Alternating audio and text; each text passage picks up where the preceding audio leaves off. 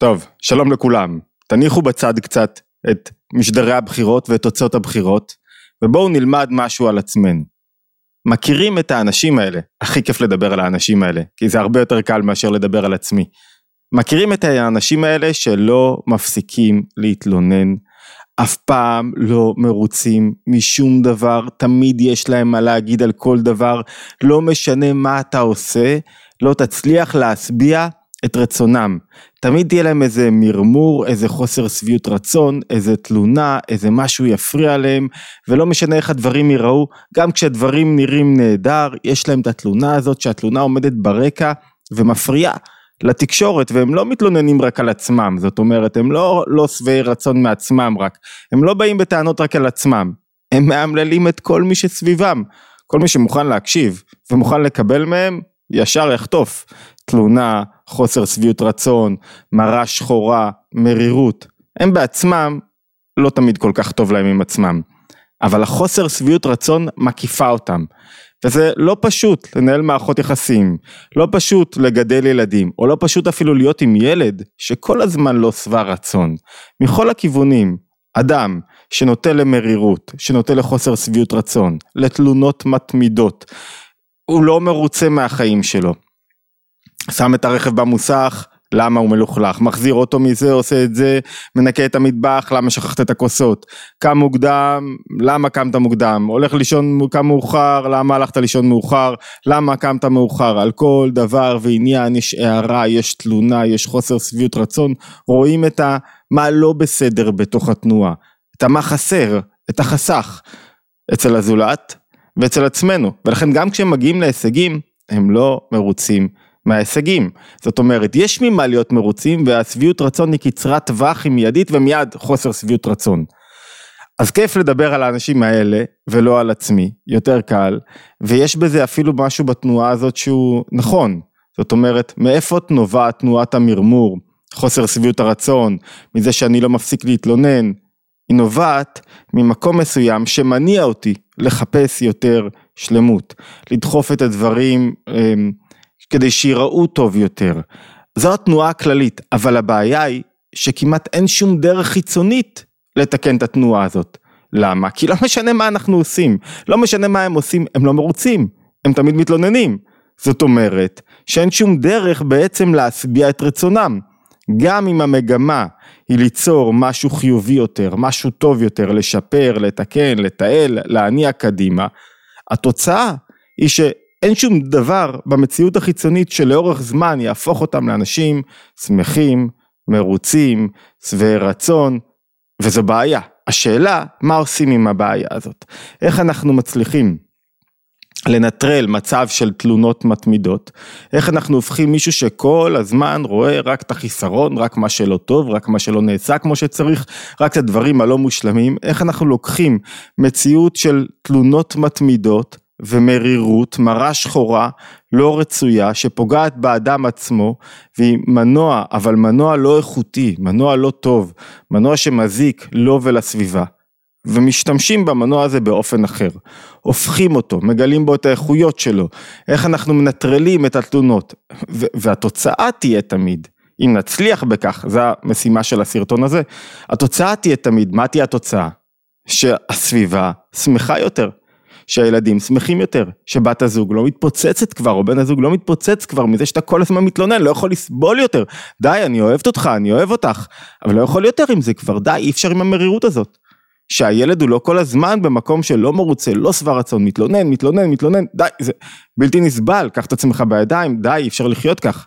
התוצאה של העבודה במסלולים הנכונים, היא ניכרת ראש לכל ביחסים. הזוגיים, החברתיים, המשפחתיים, כלפי חוץ, אדם שהוא נוטה למרירות ותלונות יודע, יודע לאזן את עצמו, יודע להימנע, למה הוא יודע להימנע? כי הוא יודע שהסביבה לא תמיד תקבל את זה, הוא מונע את הפרצוף המתלונן כלפי כולם, אפילו מחפש איפה מצלמים אותי כדי לא לראות מתלונן כל הזמן, כדי לא לראות לו שבע רצון כל הזמן, ששום דבר לא טוב לו, גם אם הדברים מצליחים, אבל בתוך הבית הוא מרשה לעצמו. כתמיד, הבית הוא הזירה שבה אני מרגיש נוח והנוח הזה היא קצת בעייתי כי היא מונעת ממני הרבה פעמים את העבודה העצמית ולכן אני מתנהג איך שאני רוצה להתנהג וכשאני מתנהג איך שאני רוצה להתנהג לפעמים כשהצעד הלא רצוי שבי מתעורר, זה יכולה להיות קטסטרופה שלמה. אז מה עושים? אני רוצה להציע שלושה מסלולים, שלושה ש... אפיקי תובנה שבהם צריך לעבוד, דרכם צריך לייצר את הכלים שלנו, בתוכם צריכים להבין מה אני עושה אם אדם כזה מתלונן, מדבר על עצמי, יעבור מדי פעם לדבר על, על המתלונן הסדרתי שבתוכי, אין, אין לי בעיה כרגיל לשים את עצמי על השולחן, אבל זו תנועה מסוימת בנפש שאנחנו רוצים ללמוד, לנטרל אותה. לפני כן אני אגיד שלוש הערות קצרות, אחת, אה, אנחנו מתחילים סדרת מבוא למבנה הנפש, היא תתקיים, הלימוד יהיה בזום, בימי שישי, תשע בבוקר, הקלטות יעלו לאתר התבוננות, סדרה בת עשרה מפגשים שהמטרה שלה לייצר הבנה סדורה. הרבה פעמים אנשים רואים סרטונים ואומרים לי, חסר לי רקע פה ופה ובסרטון בין 20 דקות קשה להציב את כל הרקע וכל הנחות היסוד. זו בדיוק המטרה של הסדרה. מי שרוצה מוזמן להשתתף, כל הפרטים באתר התבוננות, יהיה גם לינק למטה בסרטון. אה, מוזמנים להצטרף אלינו, היא תתחיל בעוד שבועיים או שלושה, וגם אם החסרתם מפגש בימי שישי אפשר להצטרף אליה תמיד, כי יש הקלטות, בתוך המפגש אפשר יהיה לשאול שאלות ולייצר הבהרות ולחדד נקודות. והיא תלך על כל מבנה הנפש בצורה סדורה. נקודה שנייה, תירשמו לערוץ שלנו, ערוץ התבוננות, מאוד חשוב לנו שהסרטונים יגיעו כמה שיותר, ואפשר גם לקבל סרטונים, הודעות, הודעות על לימוד משותף שמדי פעם עולה בזום או מחוצה לו, והפעילויות כאלה ואחרות בקבוצות הוואטסאפ. אוקיי, אלו עד כאן שלושת ההודעות. בואו נתחיל. מרירות, תלונות, חוסר שביעות רצון, מה עושים עם זה? נקודה ראשונה והחשובה ביותר שהתחלנו לדבר עליה, זה להבין ששביעות הרצון שלי, השמחה הפנימית שלי, המעבר מלא מרוצה למרוצה, לא תלויה במשהו חיצוני. לא תלויה באירוע חיצוני, לא תלויה בתוצאות, לא תלויה בהתרחשויות חיצוניות, וזה כל כך חשוב, כי אני לא מחפש מלכתחילה את השמחת חיים, את ההתלהבות, את הקבלה, את היעדר השיפוטיות, אני לא מחפש אותה בעניינים החיצוניים. וכשאני מבין את זה, משתנה לי כל הפריזמה. מבין שזה רגע, זה לא משנה אם משהו פתאום מתרחש אחרת, אני לא מחכה לזה, כי זה לא ישפיע לי על המצב הנפשי באופן מהותי לאורך זמן. אני לא מחכה פתאום שאני אהיה עשיר כדי להיות שמח, אני לא מחכה פתאום שאני אזכה לרישיון נהיגה, או פתאום ייבחר, או, או משהו חיובי יקרה לי. לא, אני לא מחכה לזה. לא בגלל שאני לא מחכה לזה כדבר עצמו. אני רוצה להשיג תוצאות במציאות, אנחנו לא, לא מבטלים את התוצאות. אבל המצב הנפשי שלי, הרגשי שלי, השמחה שלי, הבית שלי, ההורות שלי, הילדים שלי, לא תלויה באירועים חיצוניים. בית צריך להיות שמח בכל מצב. אדם צריך להיות עם תנועה רגשית של שמחה, התלהבות, אנרגטיות בכל מצב. הוא לא יכול להיות תלוי רק בתוצאות שלו. כדי להיות שמח, סליחה רגע. אז מאיפה כן נובעת אותה מרירות, מאיפה כן נובעת אותה חוסר שביעות רצון, איפה זה כן בא? זה בא דווקא מהמידות שלי, מהמידה הדומיננטית שלי בנפש. מי שקראת לפרוץ את גבולות האישיות, את יסודות תורת הנפש ביהדות, יודע היטב מה, מה, עד כמה הדומיננטיות של מידה מסוימת והמידה פה מדובר עליה היא מידה של קשורה במראה שחורה, עד כמה היא דומיננטיות, עד כמה היא חזקה, עד כמה היא מושרשת בעצם הנפש שלי. זאת אומרת, זה כמעט טבעי לי להיות אדם שמתלונן. יש אנשים שבטבע שלהם, בטיפוס אישיות שלהם, המידה הזאת של תלונה מתמדת, של חוסר שביעות רצון, מובנית להם כמעט באישיות. זה חלק מהאישיות שלהם, זה חלק מהטבע שלהם, זה חלק מהמידה הדומיננטית שלהם בנפש. איתה הם נולדו ואיתה הם, כל ימי חייהם הם, הם התמודדו איתה. למה ומאיפה היא באה זה פחות משנה כרגע, אבל היא מוטבעת בהם. ברגע שהיא מוטבעת בהם ולא נרכשת, זאת אומרת, מידה נרכשת, כולם יכולים להיות לא שבעי רצון ממשהו מסוים. אני בתוך סביבה שלא שבעת רצון, אז גם אני לא שבע רצון. כולם אומרים לי, אה, למה דווקא את זה כאן זה נעליים, אז גם אני לא שבע רצון. אם אני בסביבה של שבעת רצון, אני אלמד יותר להיות שמח בחלקי, ומאושר במה שעשיתי, ומקבל את, היש... את השינוי במציאות. אבל אם המידה הזאת מוטבעת בי, אז גם אם אני אהיה בסביבה שהיא שמחה בחלקה, וסביבה שלא מקטרת, עדיין תהיה לי את התנועה הזאת בנפש. תהיה נשוי לאישה הכי נפלאה בעולם, הכי מקבלת בעולם, הכי מכילה, והתנועה בנפש תהיה כזאת של אה, חוסר שביעות רצון, זאת תהיה הדומיננטיות שבך, והיא תחזור ותופיע. וחשוב להבין את זה כתובנה ראשונה. למה? כדי להבין שראש לכל אני צריך לעבוד על המידה הזאת, על התנועה הזאת שבנפש שלי.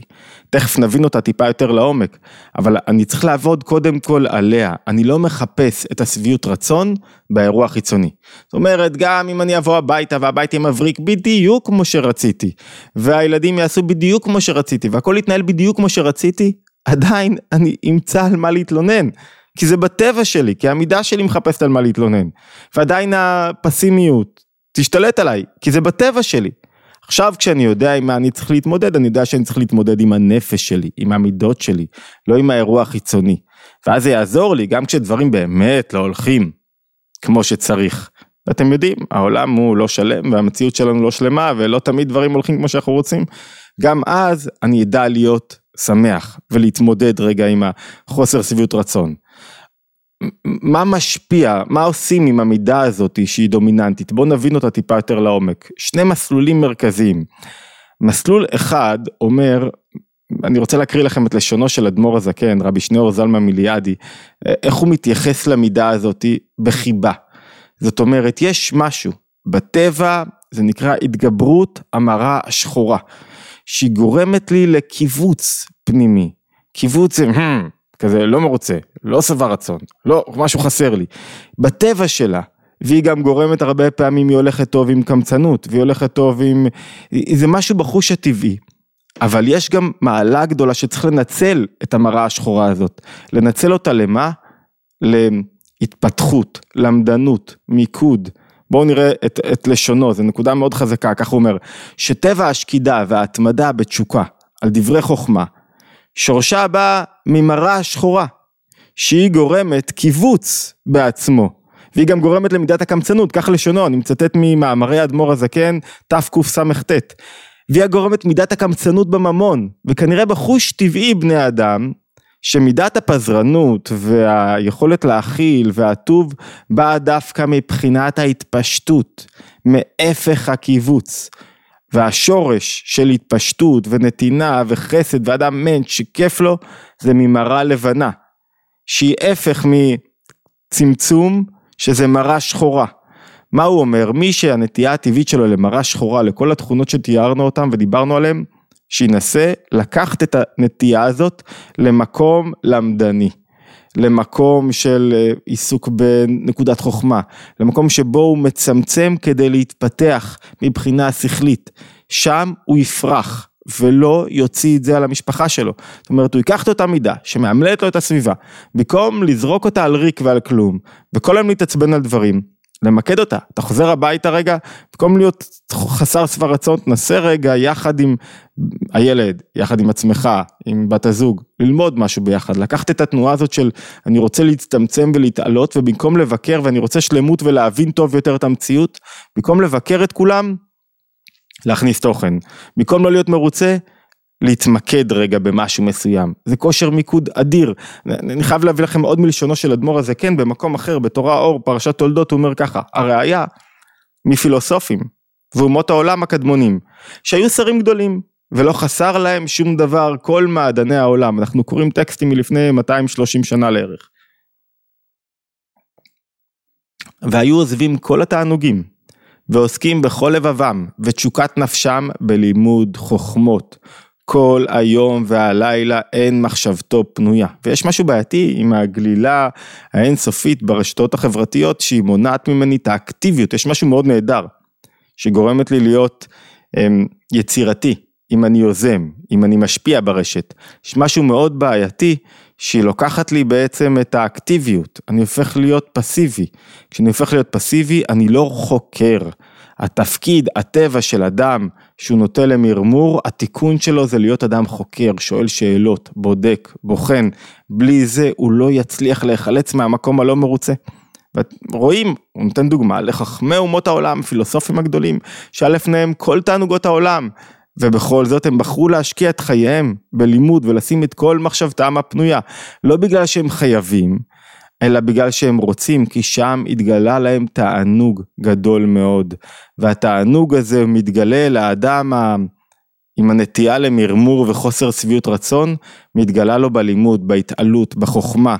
חייבים להכניס אותה לתוך החיים כדבר דומיננטי, כמשהו שאני לומד, אני מתפתח, אני מביא עוד תוכן הביתה. הוא אומר, יש שנולדו במזג אחר למשל. אלה יש להם מזג מסוים שמכריח אותם ללמוד, ולכן מוותרים על תענוגות ויודעים לעשות הגבלה, ויש שנולד במזג אחר שלא יתהווה ויחשוק לחוכמות. אף כי אבינם, יש לו כושר שכלי ויכולת הבנה, אבל הוא לא רוצה. אין לו תענוג לשים מחשבתו בזה אפילו רגע אחד, הוא לא רוצה כל היום להיות מעמיק. להפך, רק אחרי שרירות ריבו, ליבו, ילך כל היום ולזאת יכלה נפשו. הוא כל הזמן מחפש לגלול בפיד, תענוג חיצוני, בטבע שלו. הרעיון זה פה זה להתגבר על הטבע. וסיבת זה, סיבת האדם שיש לו הכל אבל עדיין מחפש להתעלות בלמדנות, סיבת האדם שיש לו יכולת הבנה גדולה אבל מחפש רגע לכלות את זמנו ונפשו, היא המראות, מראה שחורה ומראה לבנה. ציטוט מדויק.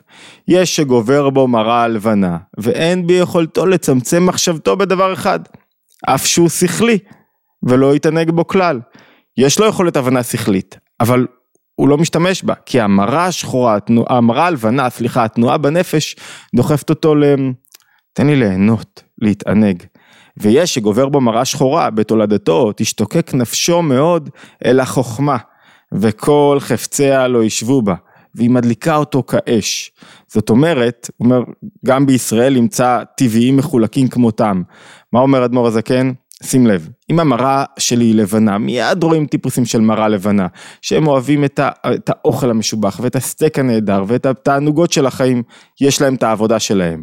לא פה, אנחנו עוסקים בסרטון הזה.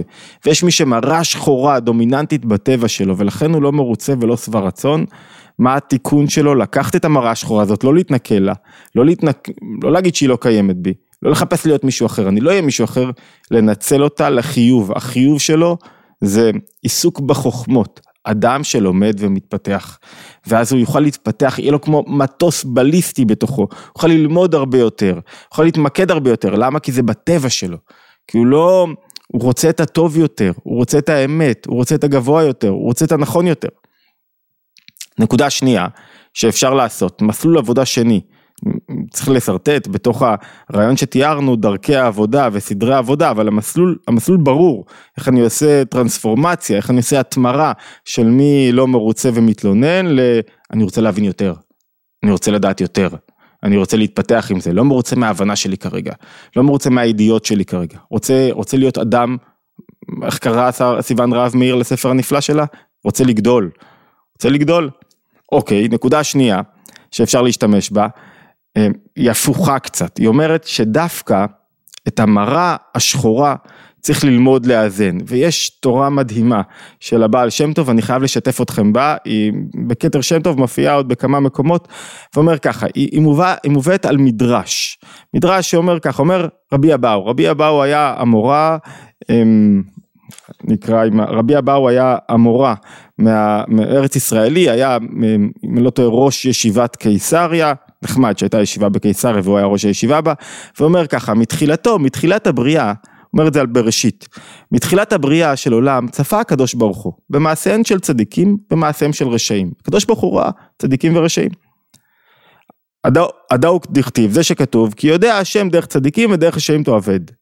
והארץ הייתה תוהו ובוהו, אלו מעשיהם של רשעים. ויאמר אלוקים יהיה אור, אלו מעשיהם של צדיקים, זאת אומרת החושך זה רשעים, האור זה הצדיקים.